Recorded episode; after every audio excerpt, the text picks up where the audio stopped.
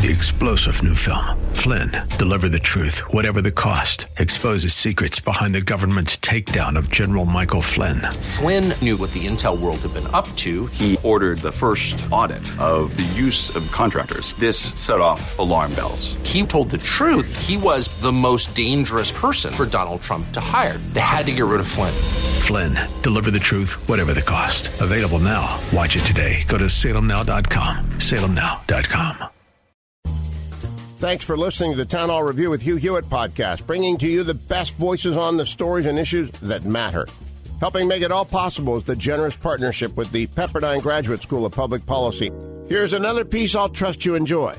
You know, Congressman Waltz announced yesterday he's going to uh, introduce an authorization for the use of military force against the cartels. I think that's a great idea. What do you think about that, Mr. Vice President? Well, these these transnational uh, uh, drug syndicates that have now evolved into a massive human trafficking operation, uh, exploiting uh, people, driving this incredible crisis at our southern border, have to be have to be confronted. I'm, I'm a big fan of Congressman Waltz. I appreciate uh, him calling attention to that. Look, a nation without borders is not a nation.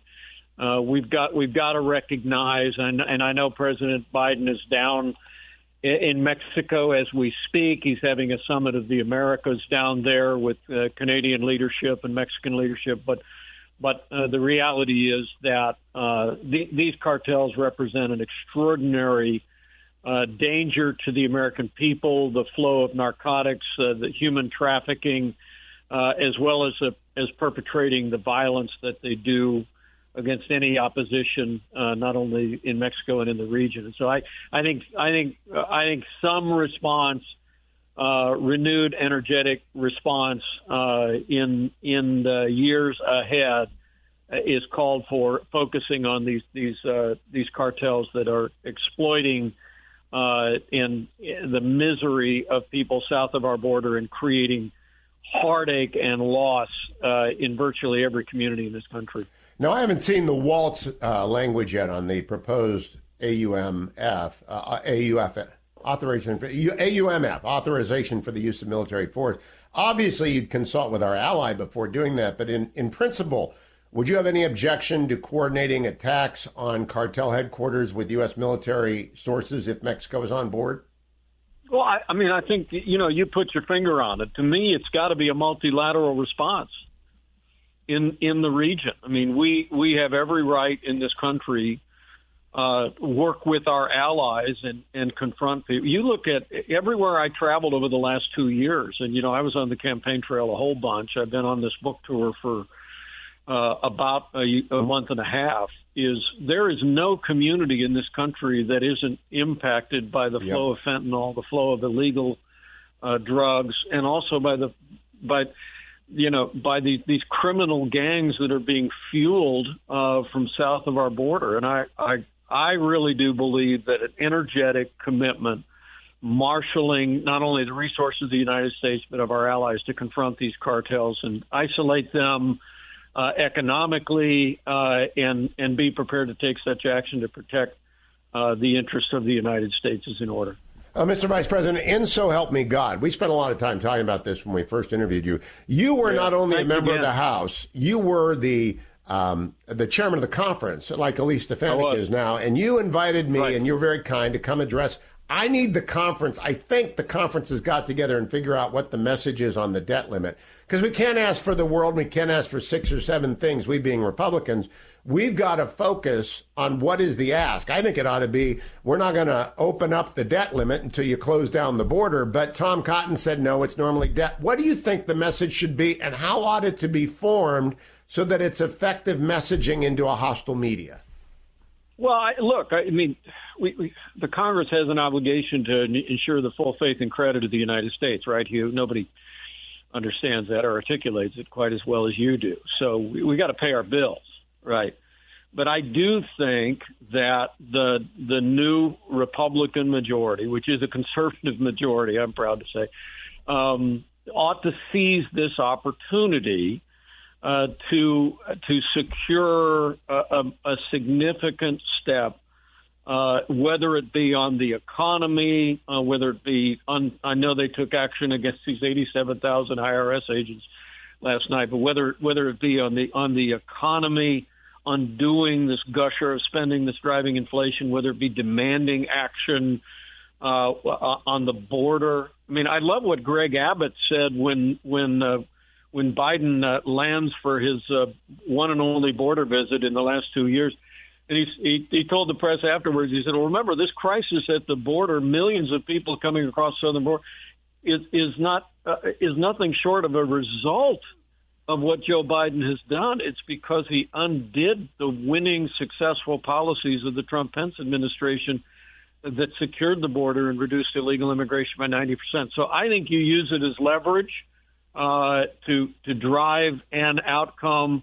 But the backdrop is we, we do have to pay our bills. We do have to we do have to ensure the full faith and credit of the United States. I'm confident that they will do that. The one thing they should not do, uh, and I'm confident they won't, is is set into motion the kind of uh, defense cuts that uh, would would send precisely the wrong signal to the world uh, at, at a time when the world's becoming more dangerous virtually by the hour.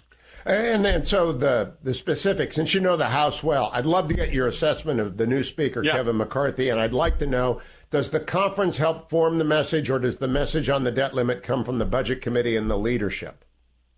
Well, I, I think it's number one on Kevin McCarthy. You know, as I said to you on the broadcast a month and a half ago, and I said early in the the the vote process uh, last week, uh, Speaker Kevin McCarthy uh, is going to lead that conservative majority with skill, uh, with integrity, and with conservative principles. I have no doubt in my mind. I I was on that leadership team 12 years ago when uh, when Kevin McCarthy was just getting started in his career. He is a um, not only a good man, but he's a good leader. He, his efforts in the last two years, uh, more than any other member of Congress, uh, secured us a new conservative majority in the Congress of the United States, and I know that he'll lead well.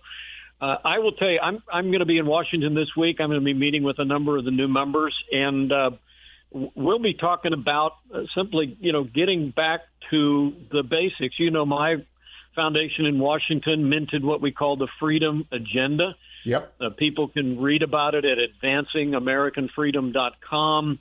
Uh, I, I think you know the the agenda that was minted from Reagan to Trump uh, is is the agenda that uh, this this new conservative majority in the House of Representatives ought to be fanning out. They ought to flood the zone. They ought to advance on every quarter uh, and fiscal policy, cultural policy, foreign policy, and I have every confidence they will. Now, Mr. Vice President, I've got to talk to you about President Biden's papers. At the time, he was vice president when he took papers that were classified right. with him. And now we have a special counsel appointed to look into presidential candidate Donald Trump's papers. And we have uh, the very same issue being sent off to the U.S. Attorney in Chicago. How do you explain that double standard? Are they protecting the president, President Biden, from the same sort of prosecutorial focus and resources that are being directed against uh, your partner in governing, former President Trump? Is it is it in your? It shocks me. What does Mike Pence think about it?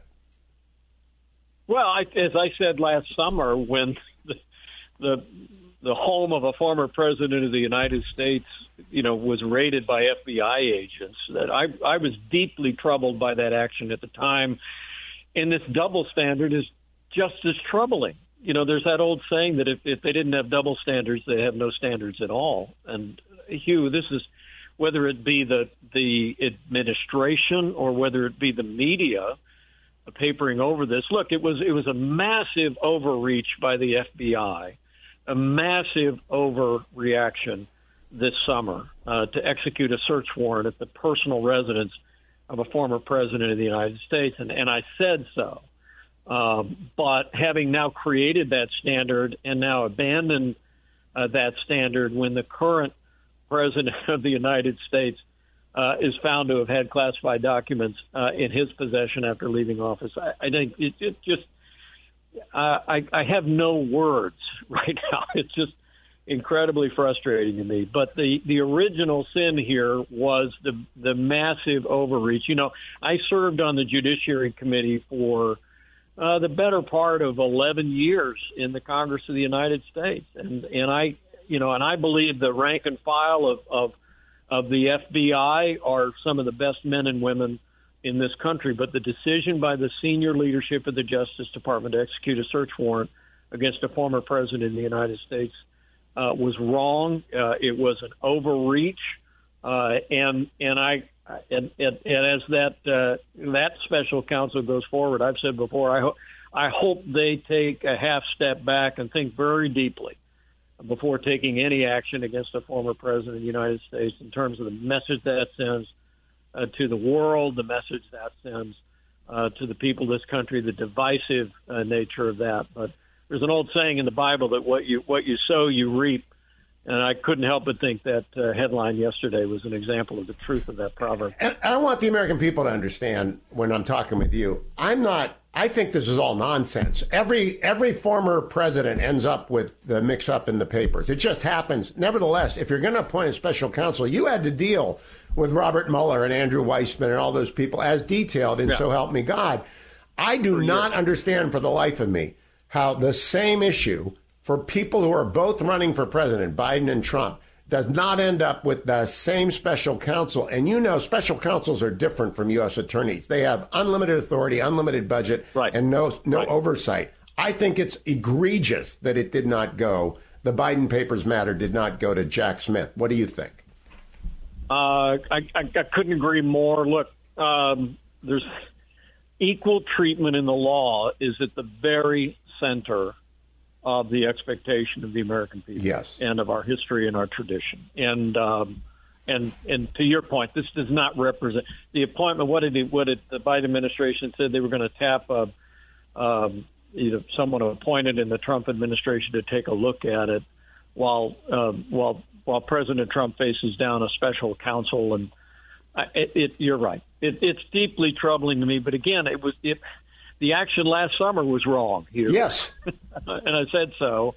And it's now, you know, the the reality is that uh, uh, that now that they, you know, they uh, what what they what they have unleashed uh, now is has the threat of coming back on them. But the willingness of the national media to, to just turn a uh, turn away and turn a deaf ear to the Biden uh, to disclosures that that uh, that when Vice President Biden left office, he left with classified documents as well. Uh, uh, it just shows you. It, it, like I said before, if they didn't have double standards, they'd have no standards at all. Thanks for listening to the Town Hall Review. Our program is coming today in partnership with the Pepperdine Graduate School of Public Policy. It's America's most unique graduate leadership programs offered on Pepperdine's breathtaking campus in Malibu, California. Learn more at publicpolicy.pepperdine.edu. If you're enjoying the podcast, please tell a friend to go to Town Hall Review and sign up as well today. Three star general Michael J. Flynn, head of the Pentagon Intelligence Agency, knew all the government's dirty secrets. He was one of the most respected generals in the military. Flynn knew what the intel world had been up to, he understood its funding. He ordered the first audit of the use of contractors. This set off alarm bells. The explosive new documentary, Flynn, Deliver the Truth, Whatever the Cost, uncovers the facts behind this scandal. Flynn told the truth. He was the most dangerous person for Donald Trump to hire. I find out the worst enemy that I'm going to face in my life is right here in America. They took my assessment and they wanted me to change it. And I was like, I'm not changing it. They had to get rid of Flynn with in depth interviews, archival footage, and never before seen personal records of the man behind the headlines. I just felt like I was drowning. Flynn, deliver the truth, whatever the cost. Available now. Watch it today. Go to salemnow.com. Salemnow.com.